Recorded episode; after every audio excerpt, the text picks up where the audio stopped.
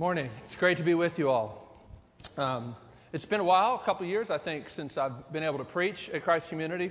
Um, imagine there's a lot of new faces here. So, um, if you don't know, I actually have been part of Christ Community Church, I think around 1987. First started going to Christ Community Church back in the old building, back when you could basically pick which row you wanted and almost have it to yourself uh, downtown Franklin. I don't know how, when you all started coming to Christ Community Church, but it's been a glorious thing to have seen all the work the Lord has done through this place. For eight years, I actually was on staff here as one of the pastors. Uh, so it's great to be able to, to come home, as it were, and be with you today. Um, about four years ago, I think it was, um, my wife and I went out from this place to be missionaries, home missionaries at Belmont University. And so I still work for the Presbyterian Church, not just Christ Community, but a number of the churches, all the churches really in Nashville, with a ministry called RUF up at Belmont University. And Christ Community is, is still our largest supporting church as missionaries. So I'm grateful to you, and I want to be uh, able to express thanks for the way this church has supported and prayed for us and continues to do that. So if you don't know who I am, um, I actually am connected to you in ways that you might not, you may not understand. So it's good to be here. Um, it's good to be in Nashville too.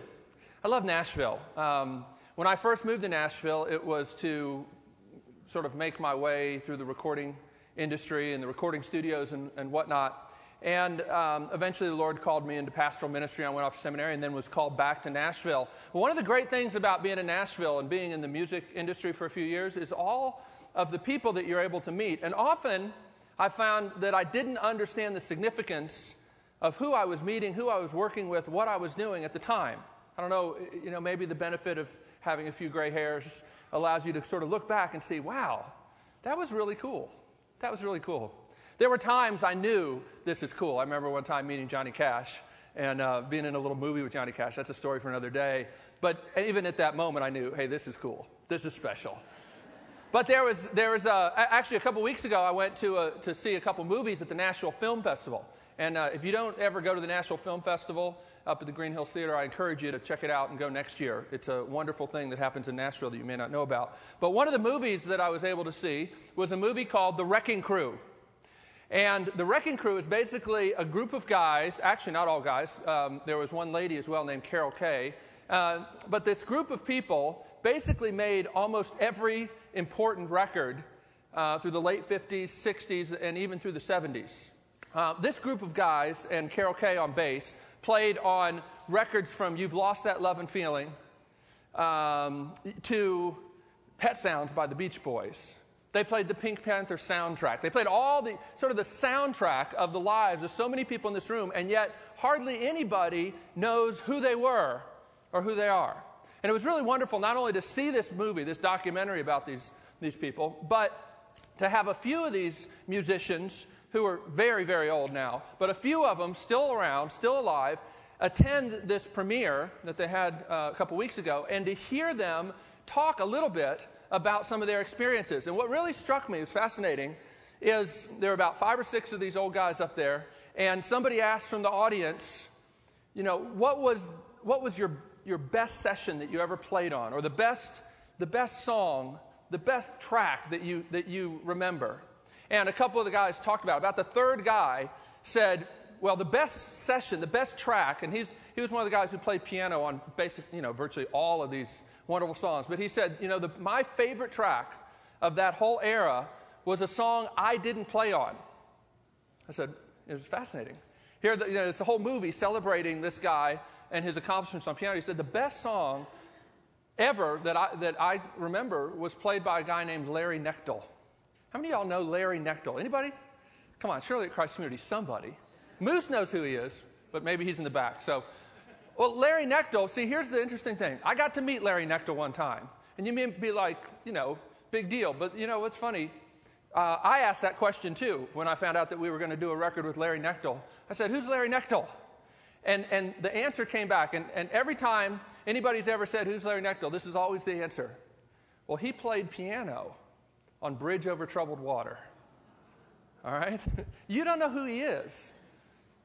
But he played piano on Bridge Over Troubled Water. And that's what, that's what this old guy said at the screening of The Wrecking Crew. Said that, my, you know, to me, the best track that ever came out of this era was Larry Knechtel's performance on Bridge Over Troubled Water. It's not something I played, even. And I thought, how remarkable that I actually got to meet Larry Knechtel. I got to work on Larry Knechtel's record. And, and, and, I thought about this as I was thinking about this vision in Revelation 21. And you say, well, what is the connection? Listen, how does this connect? It does connect. It does connect. Because what, the, really, one of the questions that we want to look at today is Is there any continuity? Is there any connection between the best of this world, the best that's been produced by human beings in this life? Is there any connection between that and what heaven will be? As I was driving down here this morning from Nashville, I was listening to Buddy Greene's CD, Happy Man. Now, surely you guys know who Buddy Greene is, right? And I was listening to, I was listening to Sugarfoot Rag, and if boy, if you don't know that song, you really are missing something. I thought, can there be any way that we can conceive of the new heavens and the new earth without being able to hear music like that? And yet, I think that for so many Christians, for so many believers, when they think about heaven, they think of it as a complete disconnect from this world. They think of God wiping away everything that has existed and starting fresh. And therefore, there becomes this guilt, or this disconnect, and even uh, we begin to think of our enjoyment of things in this world, of the culture, the best that this world has produced. We begin to think of it somewhat as a guilty pleasure, as something that I guess we can enjoy now, but it won't have any connection or any continuity with what we'll enjoy in heaven. I would contend that this text challenges us to think very differently. Not only about the new heavens and the new earth, but even about what matters now. So let's look at this passage. Revelation 21. It's actually not in the bulletin because I had so many other words I wanted to put in the bulletin. Um, but I think there's Bibles. A lot of y'all have Bibles or Bibles, you know, under the pews. Um, and, and I know because I've been picking up the bulletins the last few weeks, every time I'm down here for Cub Scouts with my boy, that this passage, you've been in this passage for a while. So it's Revelation 21. We're going to read the first five verses, and I'm going to jump down to uh, verse 22 and read to the end of the chapter. So follow with me. John writes this about the vision, about the things he saw. Then I saw a new heaven and a new earth, for the first heaven and the first earth had passed away, and there was no longer any sea. I saw the holy city, the new Jerusalem, coming down out of heaven from God, prepared as a bride, beautifully dressed for her husband. And I heard a loud voice from the throne saying, Now the dwelling of God is with men, and he will live with them.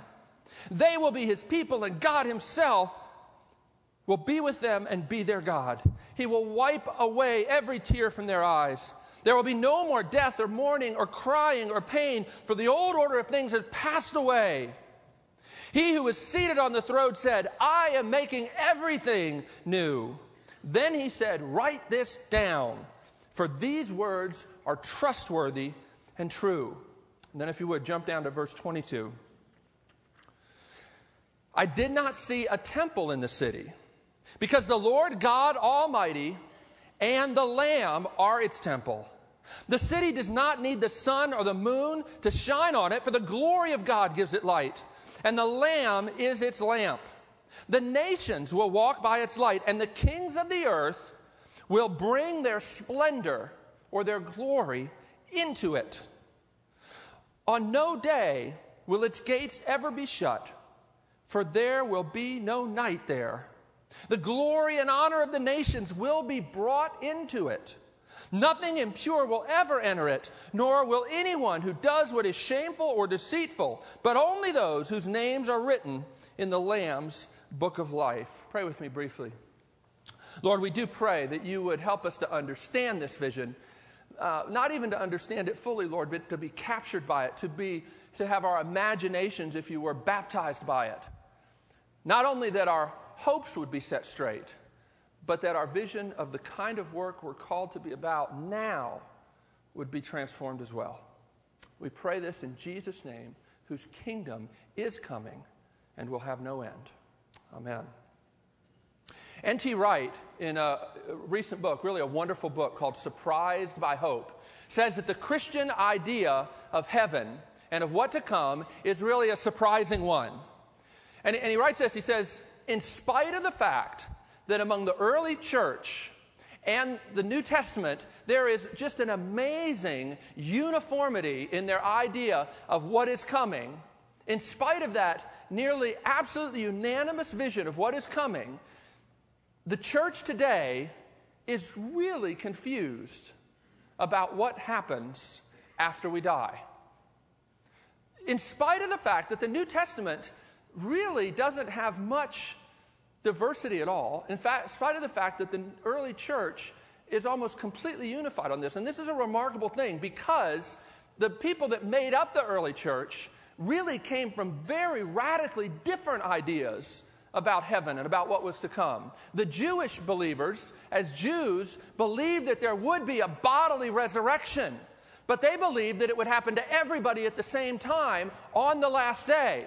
And yet, what they come to believe is no, now the resurrection has happened to one person. And that this, this final resurrection of all things, this bodily resurrection, has now been split in two.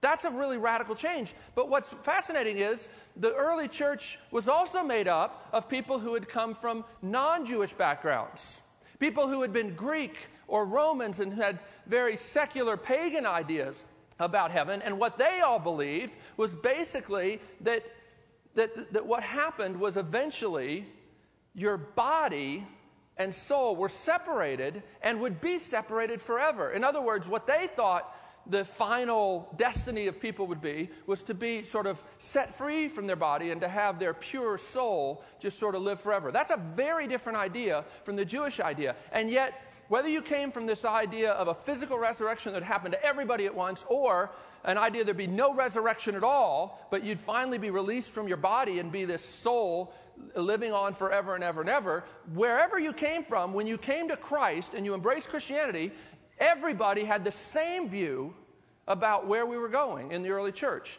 And yet, if you look around today, if you survey people today, if you listen to the kind of things that people say at funerals today, you find that there really is no longer that kind, that kind of unity uh, uh, about what is to come.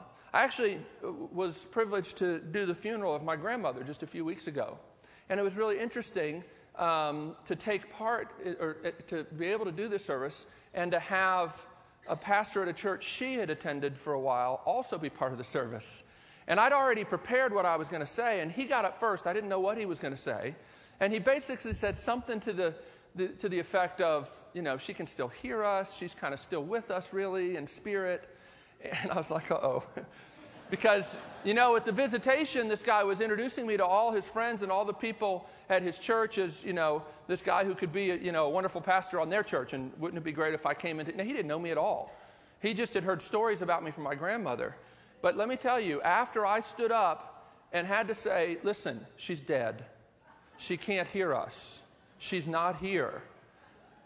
Uh, he was rather cool towards me after the, after the funeral. But the fact is, see, what's really interesting is you don't get that kind of disagreement in the New Testament or among the early church. And so, what happens is when you come to a passage like Revelation 21, you actually read it for what it says, it actually, it actually comes as quite a surprise. That's why N.T. Wright writes his book, Surprised by Hope. The vision that we get here in Revelation 21, while it shouldn't be a surprise, is actually surprising in, in a number of ways. And that's what I want to talk about and dwell upon this morning. What's the first surprise about the picture we see here in Revelation 21. It's this there is stuff in the heavenly city, there's stuff in it. It's not just a place where souls contemplate the divine forever and they, they just, you know, sort of just sort of lay there or just sort of dwell there in bodiless bliss. No, the kings of the earth, it says, bring their splendor or their glory or their riches into the city. They bring stuff into the city, good stuff, the richest productions of humanity from every culture into this city. Now, Revelation 21 gives you just, just a, a, hint of this, a bare bones sort of sketch of this. But I don't know if you know this or not. You probably do, since Scotty's been on this passage for a while, Scotty and Scott. that actually John, the vision that John sees here in Revelation 21, is actually the same vision that Isaiah was privileged to see and writes about in Isaiah chapter 60. This line about the kings of the earth bringing their splendor, their glory into the city, is the same picture that Isaiah describes in Isaiah 60. And if you read Isaiah 60, and I'd encourage you, maybe this afternoon that would be a great thing to do, there's actually a lot more detail about this image of the kings of the earth bringing their splendor into the city. Actually, a number of the nations and what they're going to bring is described. The ships of Tarshish are going to bring their gold and their silver, right? Different nations. So there's more detail. And so it's without a doubt that John is holding up a vision. The kings are bringing stuff into the city, real stuff. In other words, there's stuff in the heavenly city, and there's work to do. I actually, um, I didn't hear about George until I got here this morning. And yet, as I, as I think about George Kennedy, I can't imagine George Kennedy enjoying anywhere for very long without something to do. and, and I think about the two things I think about George. I think about sort of back in the old, the old days, you know, him coming around all the time wanting to tinker on something, wanting to fix something around the building, right? And, and the great joy that that gave him. But I also think about seeing George and Joyce almost every time I've ever been to a concert at the Ryman Auditorium. And I think, what a, what a beautiful picture. And those of you don't know, for years he's been an, an usher there. And I think, what a, what a picture. Enjoying the richest musical performances really that, that, our culture has to offer, and at the same time, finding such great joy in doing stuff. And see, that's such a, a, foreshadowing of what the new heavens and the new earth will be. Uh, we don't have to imagine somebody like George or somebody like you just sort of, sort of just kind of laying there, uh, you know, embracing or just sort of standing in the presence of God forever, just, just sitting there. There's stuff in the new heavens and the new earth, and there's stuff to do. There's work to do. This shouldn't be surprising to us. It is surprising because we, we have this sort of really skewed idea of what heaven will be. We think of it as being sort of this bodily existence on a cloud somewhere. But when you see this picture in Revelation 21, you see a very different picture. And again, it shouldn't be surprising. If you actually have read the Bible, if we've read the Bible, been shaped by the story of the Bible, we see God created a physical world. And not just a raw creation, God created a garden, a cultivated place. And he invited his people to work in it and to bring to fruition all of the God glorifying potential that he had built into it. God had called mankind, Adam and Eve, to work the garden and to take it to the ends of the earth, to spread the cultivation to the whole cosmos. Right? This is what God created us to do. Now, of course, mankind rebelled against this vision and rejected the good work that God gave us to do. And so you find the Bible, the story of the Bible, describing where we are now. The, all of creation, as we just read in Psalm 19, declares His glory, declares God's glory. And yet the fact is, after the fall, in our sin, we try to make the creation declare our glory. You see, if you want to think about culture, I think the best way to think of it is all culture is an attempt to sort of express a map of reality using the stuff that God has made. But you see, the stuff that God has made is all stamped with meaning. Everything that God has made is saying something. That's the point of Psalm, uh, 19 that the heavens and the earth declare his glory. They don't just sit there. That's actually a pretty active word that Psalm 19 uses. In other words, the creation is preaching to us. It's saying something. And the fact is, sometimes we agree with what it's saying, but sometimes we try to make it say something else. But the fact is, all things that human beings are about is interacting with the stuff that God has made. It's in dialogue with what God has said through his creation. Sometimes we amplify what he's saying. We say it uh, and we agree with him. Sometimes we try to make it say something very different than what God wanted it to say. I, referenced a, um, an article or a, a, person to look up if you want to explore this a little more, and I unfortunately said Scott Turnau, and it should be Ted Turnau. And if you want to explore this, I encourage you to go to ransomfellowship.org. Ransomfellowship.org, and just search on that last name, Turnau, and you'll find a wonderful article that he did uh, on thinking theologically about popular culture. Fascinating article. But here's what I want you to see. Let me give you a couple examples of how we, we sort of think about culture or how this idea of culture um, is really helpful for us as Christians. The first is the idea of work. God created work for us to do. Men and women were created to work. And yet, work was created as a way for us to say, God receives all the glory and the praise. It, work was a way to take the good, glorifying potential of the creation and bring it to fruition. Work was created as a way of saying God is a good God and his creation is a good creation. And let me help you see it, let me help you explore it, right? But after the fall, mankind tries to make work say something very different. Instead of, instead of agreeing with God that work is a way of declaring His glory, we try to make work a way of saying that we matter. We, make, we try to make work into a way of saying, I can take care of myself. We do. I, I love uh, Bart Simpson's prayer. Um, there's there's one of the episodes of The Simpsons where they're sitting down to eat, and Bart says, Lord, we pay for all this stuff ourselves, so thanks for nothing. Now, that's, that's really revealing. That, that really is, is, a, is a wonderfully pithy way to express what so many of us actually believe about work. Work is the way we show God that we can take care of ourselves. That's not what God made it to say. And so there's always going to be this tension. I'll give you another example sex. God created sex as a way of saying to another person, I belong to you. Tim Keller calls it covenant cement. And yet, don't we try in our culture and in our own lives to try, it make, try to make it say something very different all the time? It won't work, but, it, but we try and do it all the time. We, try, we say sex is a way for us to say, I can get all the enjoyment I need myself.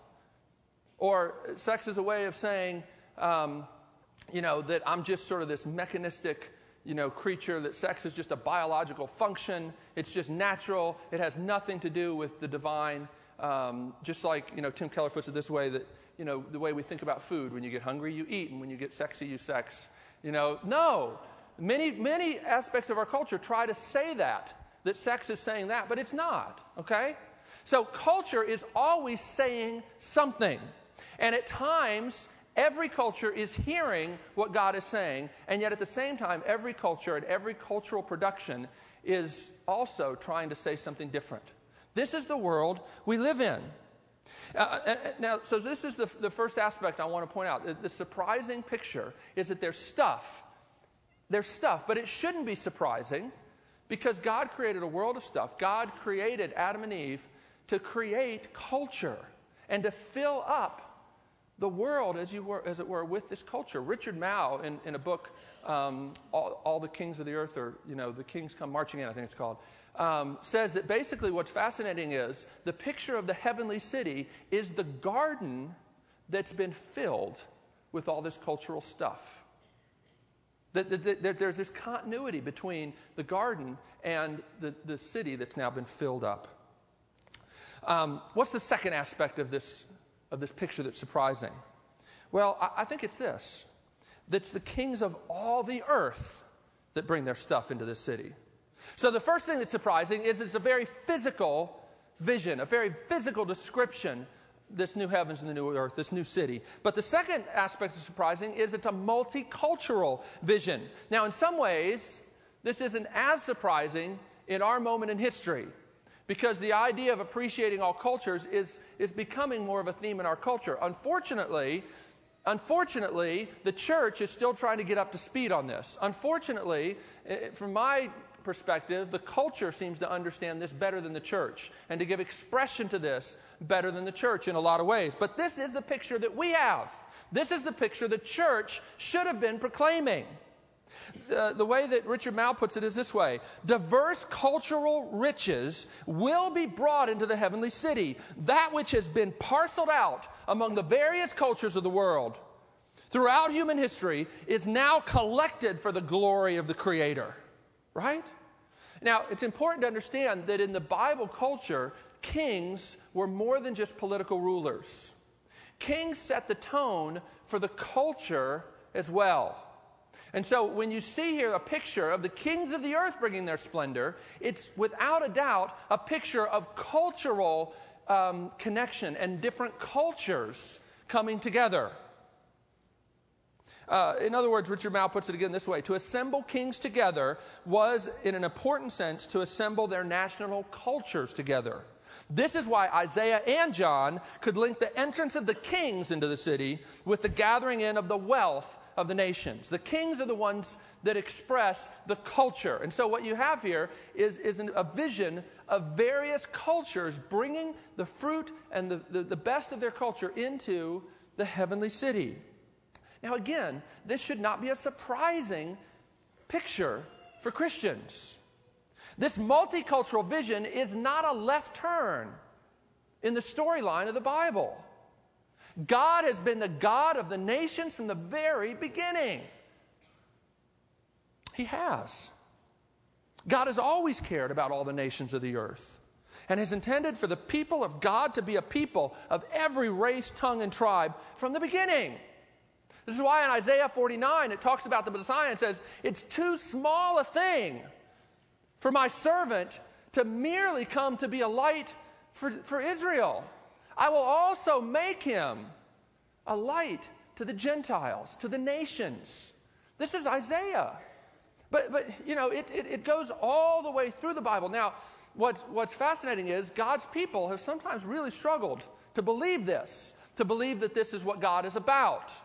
Even though Israel was called to be a blessing to all the nations, they often resisted it and they never really got it. But that's what God intended from the beginning. God did not wake up one morning and decide, you know, I think it would be really great to include some other people beside the Jews. Maybe I'll send Jesus and I'll actually get him to, to, to, sort of talk to some other people instead of just the Jews. No, this has been God's intention from the beginning. This multicultural vision, this picture that we see in the heavenly city being a multiculturally gathering place, has always been what God has been about. And there are all kinds of places that anticipate this multicultural vision. A couple weeks ago, Greg Thompson came and spoke here about uh, worship. And I loved one of the things that he said was that, you know, what you see on the day of Pentecost is fascinating. You see God pouring out his spirit, but you do not see all of these people now speaking the same language. What you actually see is all these different people speaking their own language and yet everybody can understand it.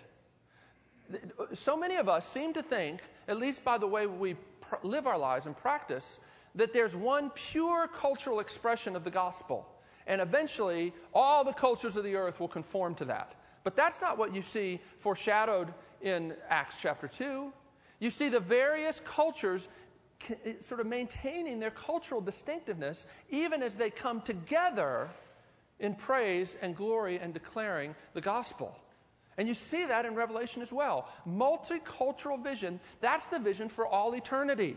In other words, there is no one pure cultural expression of the gospel. There never has been, and there never will be.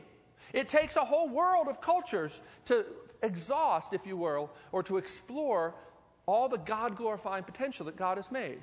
Listen, I had, I had a pastor one time tell me that he thought all we'll ever sing in heaven is Bach.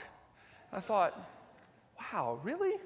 I said, why don't we just sing the best bar that Bach ever wrote over and over again? It's a ridiculous contention. And yet, as we think about what we enjoy, as we think about even the worship that we think is ideal, do we somehow communicate to the nations of the world that for you to really be pleasing to God, you have to, you have to get on board with this cultural expression. One of the great things about Christianity is that, is that the church has stood against that. In Acts 15, this question basically comes before the apostles. Do the Gentiles have to become Jewish to really be pleasing to God? And thank goodness they see that the Bible doesn't teach that, that God has not approved that line of thinking. They say basically, no, you don't have to be Jewish to be Christian. And when they make that declaration, it sets, it sort of opens the door for Christians to understand that every culture can be an incarnation and an expression of the goodness of God and the glory of the gospel, right?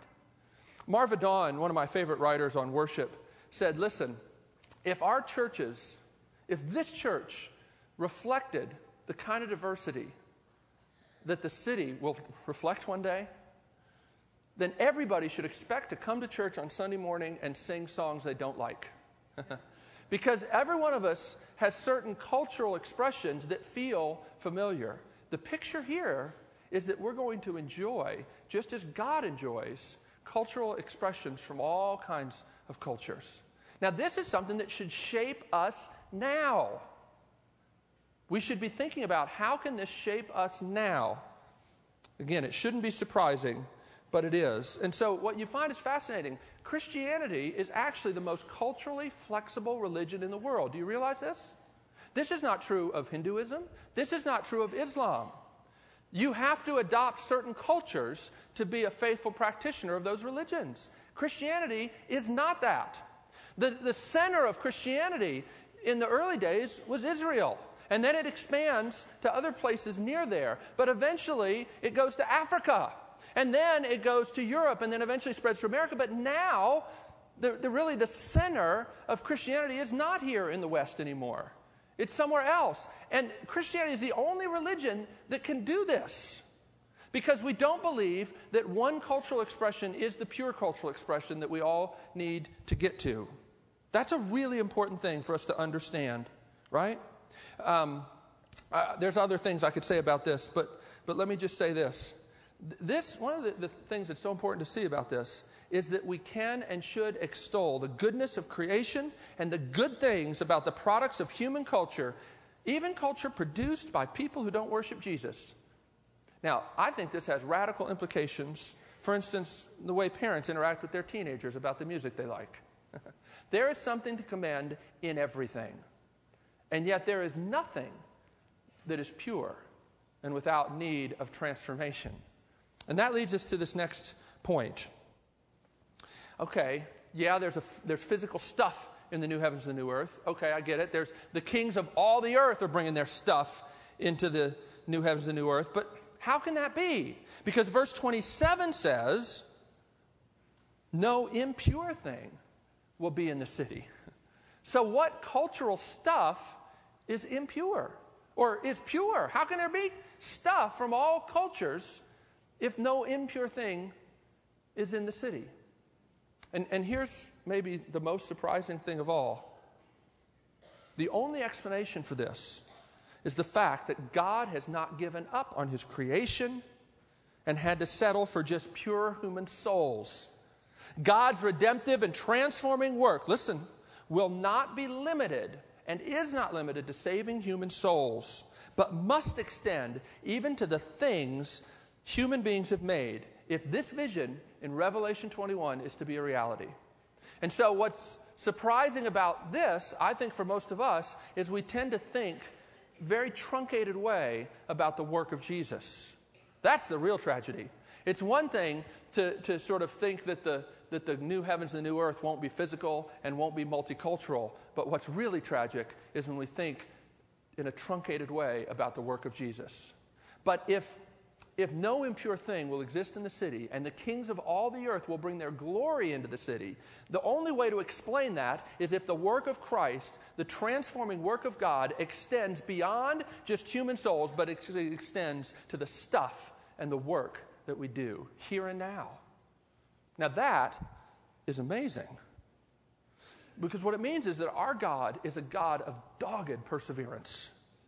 What it means is, even though human beings have sought to fill the creation with the idolatrous productions of their own culture, God is still going to take that stuff, cleanse it, transform it, and use it to fill up his city. Wow. Anthony Hoekema, the great um, professor of theology at Calvin Seminary, said this The total work of Christ is nothing less than to redeem this entire creation from the effects of sin. Right? Do you believe that? But take note God does not welcome everyone and everything just as they are into the city. In other words, the vision we have here is different than sort of the postmodern utopia where everything is welcomed because nothing can be judged. No, there's nothing impure here. The, the, the judgments are still made about culture. In other words, the Bible is not always just pro culture. All cultures reflect God in some way, but all cultures must stand before God in judgment. And there actually is a hint of that in our text here. Richard Mouw points out that if you go back and look at Isaiah 60, there's a little more detail here about this picture. And what you see is that the kings are led in procession into the city. And Isaiah 14, verse 2 says that God promises his people, listen, that they will, quote, take captive those who were their captors and rule over those who oppress them. So, what Richard Mouw says is this picture of the kings coming before the king, it's not just a picture of all the kings being converted. That if you connect this to the theme Isaiah is developing, some of what this may mean is some of these kings are coming before God as being led as captors by those who they themselves had captured. In other words, this is not just a pretty picture. In other words, there may be a hint here of judgment. In other words, all the kings of the earth will have to stand before God one day. And if the Lamb has not stood in their place, then standing before the ruler of all is not such a pretty sight. See, at the very least, we have to see that these kings have been humbled because here's what's fascinating they don't bring their splendor into the city and use it as a bargaining chip to get a better seat at the table at the marriage banquet.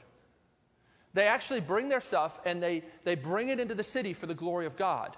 If you think about the way the kings used their culture in the ancient world and how the kings, the leaders, and the powerful and the rich use their culture here and now, it's not for the glory of God generally. It's generally as a way to keep their power, to proclaim their power, to proclaim what makes them better than other people. That's not the picture you see here. But there may be a picture that some of these people bring their culture willingly, and some may be led in procession if the picture of Isaiah 60 is brought into this picture. So, a couple, uh, a couple transformational kind of ideas. What you see here is a vision of both continuity with this world, but also transformation and cleansing. And, and this is what's fascinating. N.T. Wright, in his book, Surprised by Hope, points this out. And again, this should not be surprising to us because in 1 Corinthians 15 58, and 1 Corinthians 15 is the passage in the Bible that is the longest description of the resurrection bodies that we will enjoy one day. And at the end of that section, what you might expect Paul to say is this listen, don't waste your time working for justice and beauty and truth here in this world because when Jesus comes back again, he's just going to scrap the whole thing anyway. Paul does not say that. In fact, after Paul describes the heavenly bodies, these glorified bodies that we'll have, what he actually says is this 1 Corinthians 15 58 says this Therefore, my beloved brothers, be steadfast, immovable, always abounding in the work of the Lord, knowing that in the Lord your labor is not in vain. The work you do now in the Lord is not in vain. What, somehow it'll carry over into the new heavens and the new earth. Just as there's continuity between your resurrection body and the body that you inhabit now, there's continuity between the work you do and the work that will be and the culture that will be into the new heavens and new earth. The kings of the earth do not create brand new culture when they walk into the city, they bring their glory, their culture into the city. Now, what this means is the work you do now matters, not just as a testimony as a, as a way to sort of help people believe the gospel, but it matters because it's going to show up, the Bible says, in the new heavens and the new earth. Do you, do you know that? Do you believe that? Is that surprising to you? This is why See, I can, I can say maybe we'll enjoy Larry Knechtel's playing in the new heavens and the new earth. Maybe we'll enjoy Buddy Greene's music. I sure hope so. In the new heavens and the new earth. Now, what that means is it matters. The kind of work that matters to God is so much more than just saving souls. If this picture of where we're going drives us, it should drive what we do and what we're about now. The work of the Lord that's not in vain if Isaiah 60 and Revelation 21 are any indication, involves a whole lot more than just saving souls. It involves the cultural creations of all the nations of the earth. It matters. Your work matters. It's fascinating. There's stuff and work to do in the new heavens and the new earth. A couple applications, and I know we're running out of time, so I'll, I'll just say something quick about these, and I'm glad that I put a lot of notes in there. Uh, there, there really, when you think about culture, there really is no one size fits all approach to culture. And um, there's a lot of, some of you may be more interested in exploring this than others, but I'll just give you this story.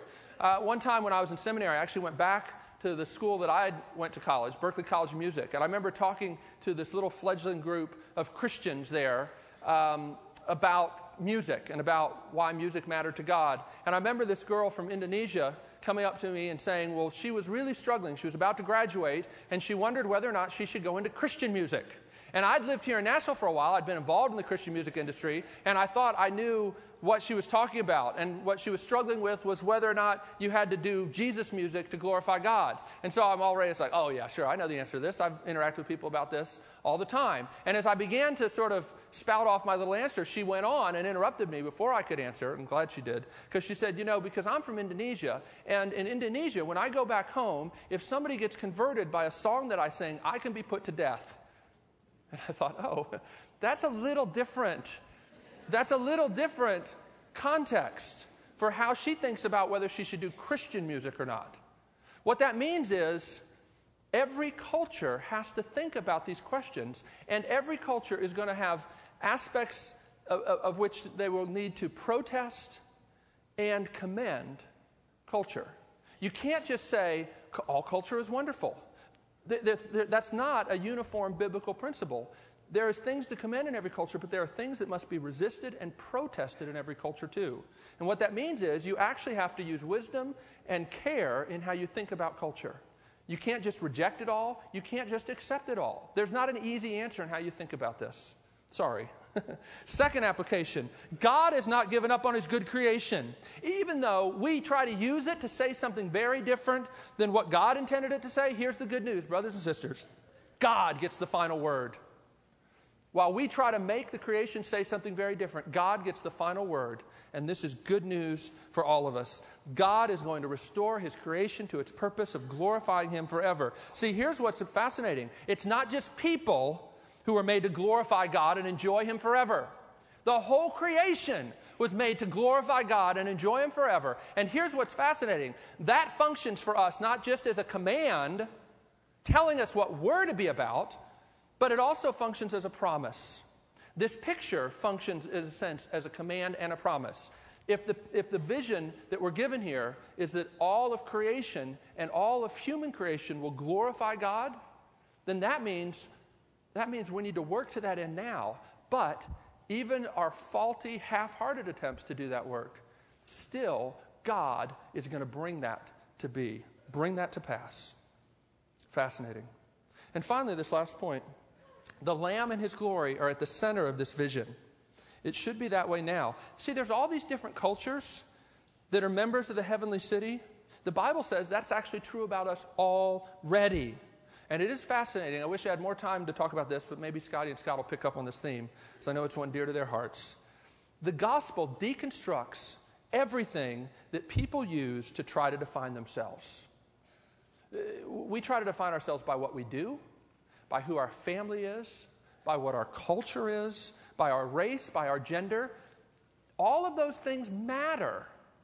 Christians are not Gnostics who think that all of those things don't matter. All of those things are real, none of those things are ultimate. The Lamb and His glory is the light, it is the center of the vision here. And that's, that's a beautiful thing, but it's also a challenging thing because we resist that. We want our family, our work, our gender, all these sorts of things we seek to use to define ourselves, none of them are ultimate. All of them matter. They're all real, but none of them are ultimate. Well, let's pray together. Lord, we do thank you for this vision. We are humbled by it, but we also are excited and thrilled by it.